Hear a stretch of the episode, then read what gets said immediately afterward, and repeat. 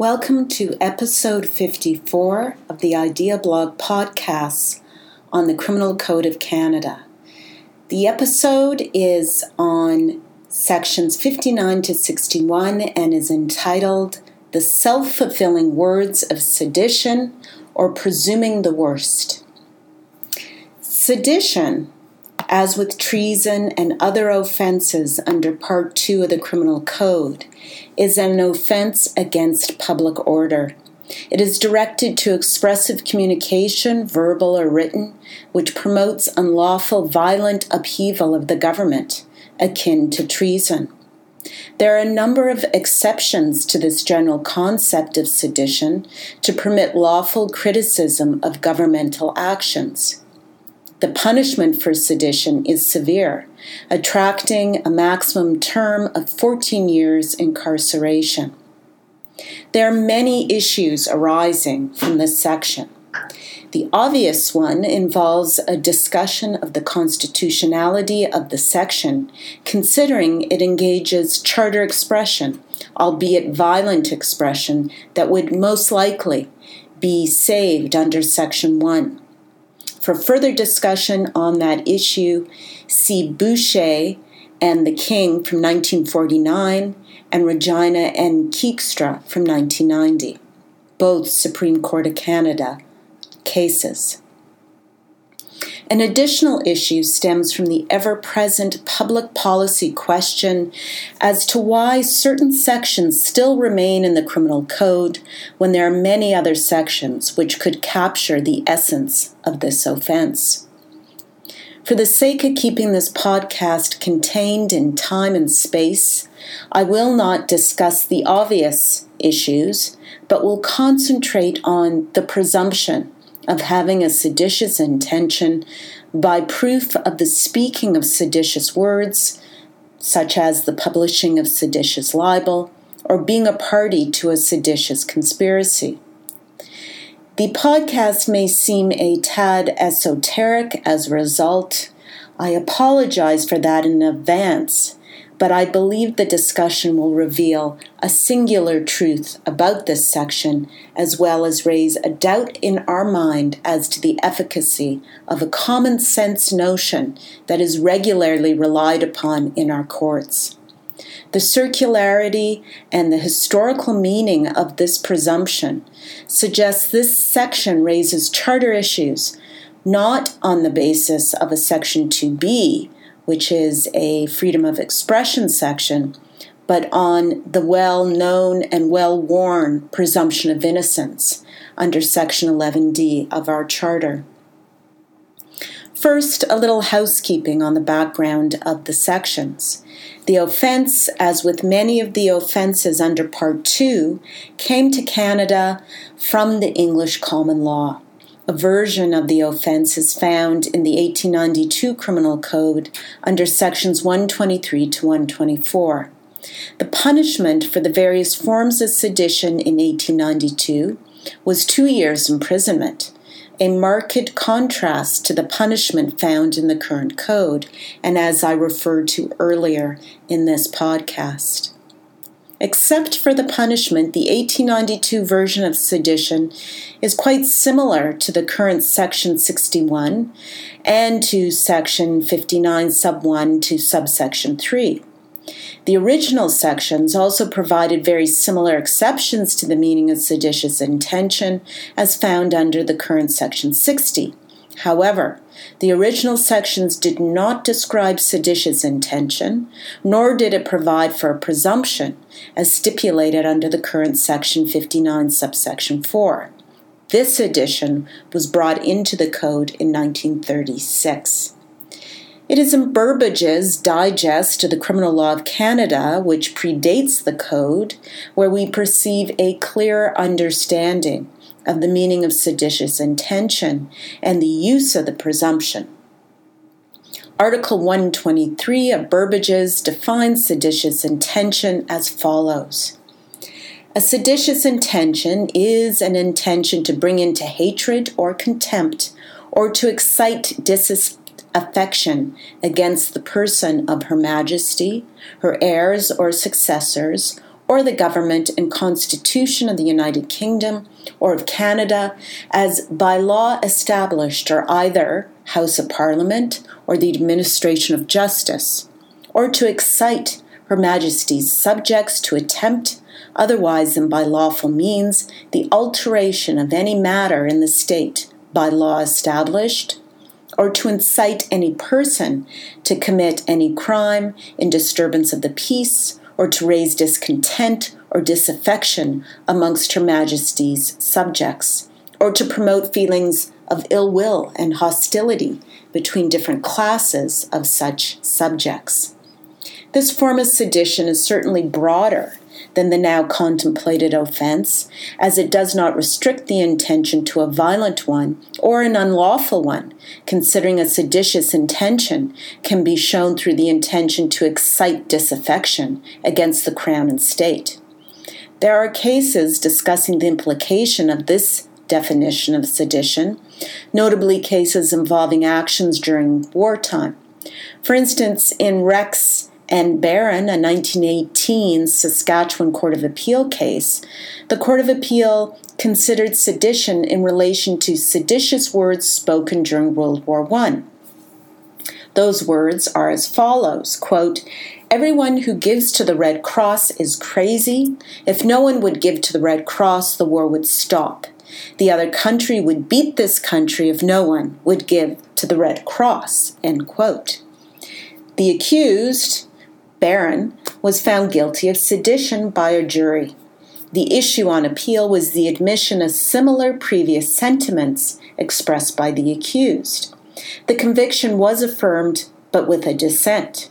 The court discussed the difference between a merely disloyal statement and one which is, quote, calculated to raise disaffection, end quote. An expression of an opinion in a, quote, chance conversation, end quote, was different than the seditious intention evinced by trying to persuade people not to contribute to the war effort, quote, for the avowed purpose of enabling the enemy to win the war, end quote.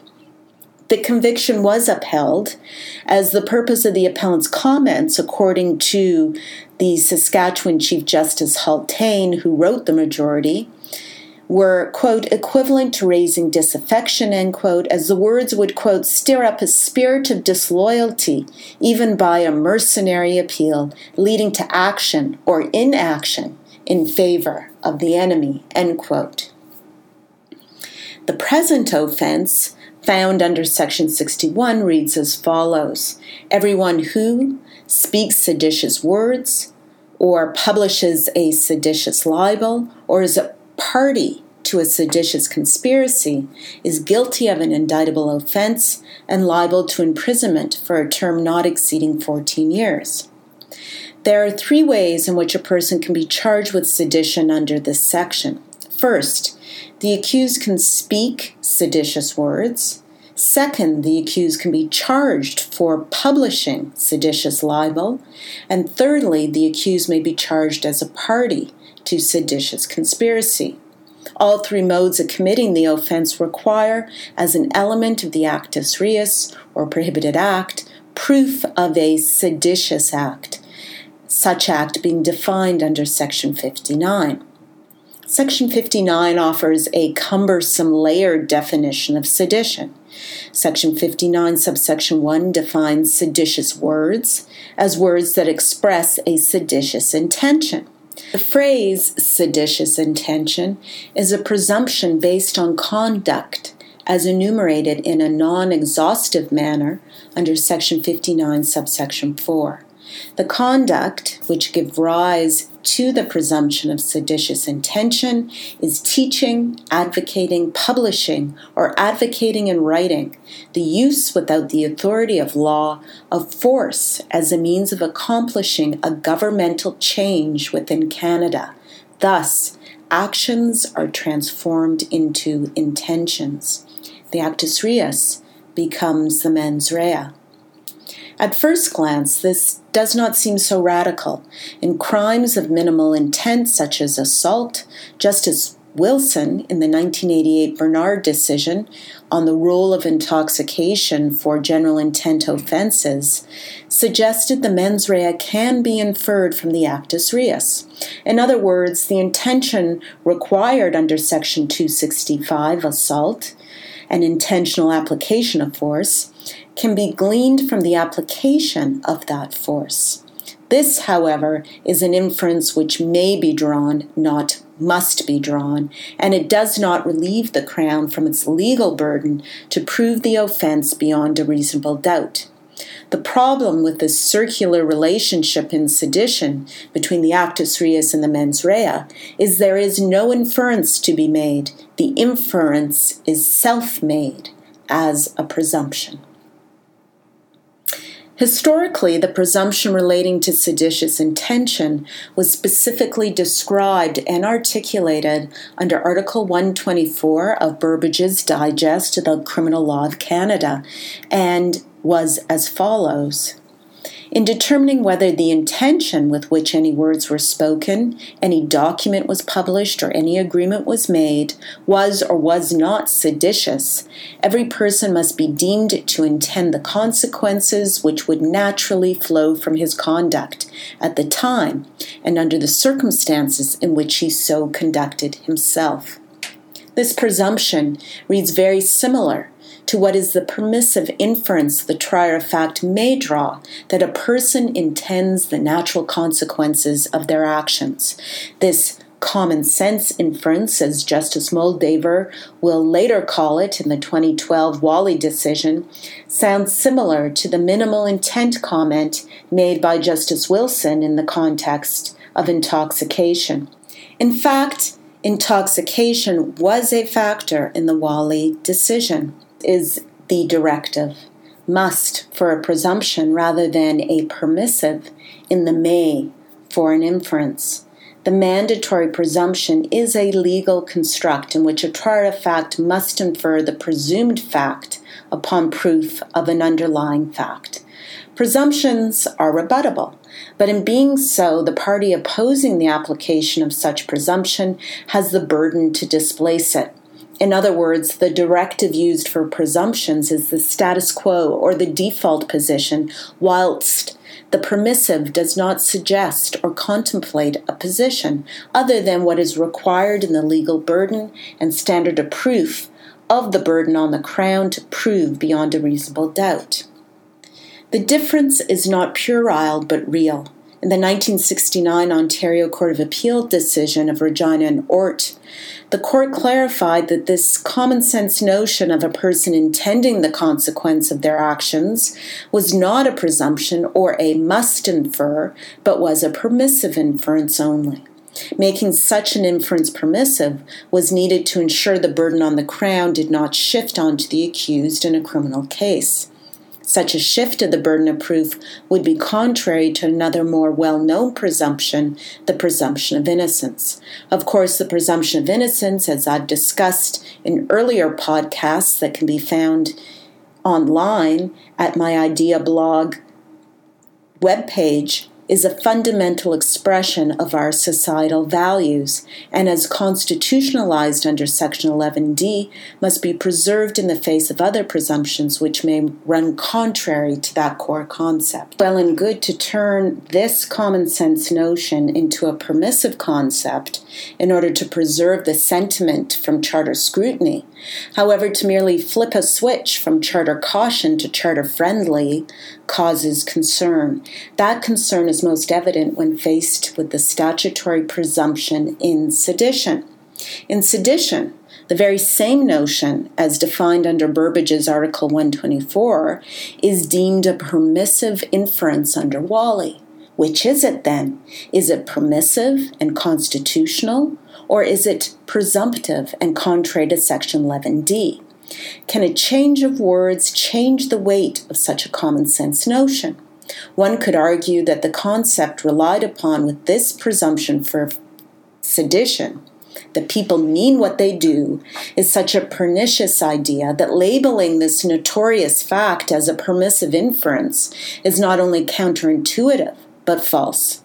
By not labeling this inference for what it is As a presumption, the court is preserving the constitutionality of the concept in form, yet permitting the presumption to live in content. This lends weight to my previous blog posting on the Walle decision that the inference found in common law that a person intends the natural consequence of their actions imports an objective dimension into subjective mens rea offenses, specifically murder which was at issue in the Walle case. There are exceptions to the presumption where, under Section 60, certain acts would not deem a person to have seditious intention. Even that term deem strengthens the argument that we were working in a legal doctrine or construct, which is mandating a substitution of the actus reus for the mens rea upon proof of certain acts. A substitution, not an inference. This, I suggest, goes further than a violation of Section 11D and becomes a violation of Section 7 similar to the concern raised in Regina and Daviault in 1994, where the act of self induced intoxication was used, contrary to the Charter, as a substitute for mens rea. This elimination of a need for a fault element runs contrary to the principles of fundamental justice, as found in Regina and Vaillancourt and Regina and Martineau. An accused could still be convicted despite a reasonable doubt the accused intended to commit the sedition. Those exceptions do permit, however, healthy political dissent. Thus, under Section 60, no person shall be deemed to have a seditious intention by reason only that he intends in good faith to show that Her Majesty has been misled or mistaken in her measures, to point out errors or defects in the government or constitution of Canada or a province, Parliament or the legislature of a province or the administration of justice in Canada. To procure by lawful means the alteration of any matter of government in Canada, or to point out, for the purpose of removal, matters that produce or tend to produce feelings of hostility and ill will between different classes of persons in Canada. Now, that section 60 sub D, which is the last paragraph I spoke to, uh, that is to point out, for the purpose of removal, matters that produce or tend to produce feelings of hostility and ill will between different classes of persons in Canada, could use further explanation. I take this oddly worded exception as a provision for a public good argument. Argument actually reminds me of Regina and Buzzanga and Durocher, an Ontario Court of Appeal decision from 1979, where Justice Martin, G. Arthur Martin, discussed the charge against Durocher and Buzzanga that involved the publication of a pamphlet that was suggesting that the French speaking members of the community were to be reviled, and therefore they were charged under the now Section 319, willfully promoting hatred. Part of Buzzanga and Durocher's defense, and they did testify, is that they themselves were part of that community, the French speaking community, and that the purpose of the pamphlet was not to promote hatred, but to point out the fallacy of the community sentiment that there was an issue that needed to be resolved that involved the French speaking community as a subversive element of their community. So it was for the purpose of highlighting and a purpose of satire, which satire often does, is say one thing and mean the other.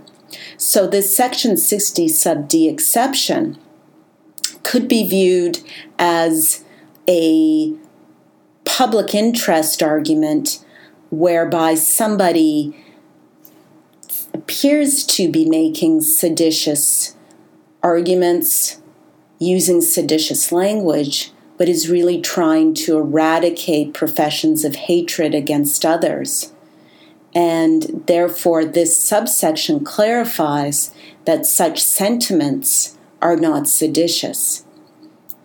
Indeed, through this exception, we are not presuming the worst of people.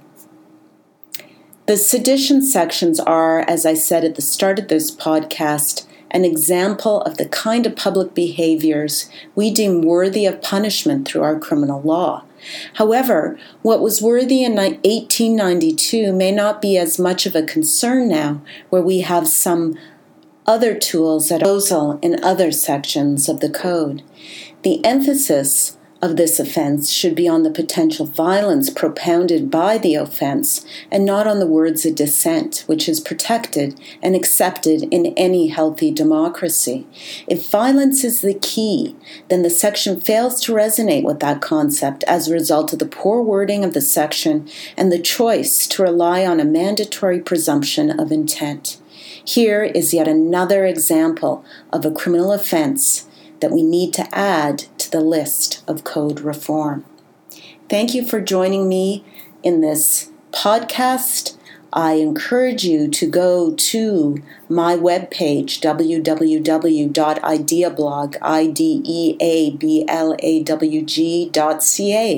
and look at the text version of this podcast for some links and for links, of course, to the case to some of my other podcasts and also to my other blogs that may connect to this as well. Thank you, and I will see you when we discuss the next sections of the Criminal Code under episode 55.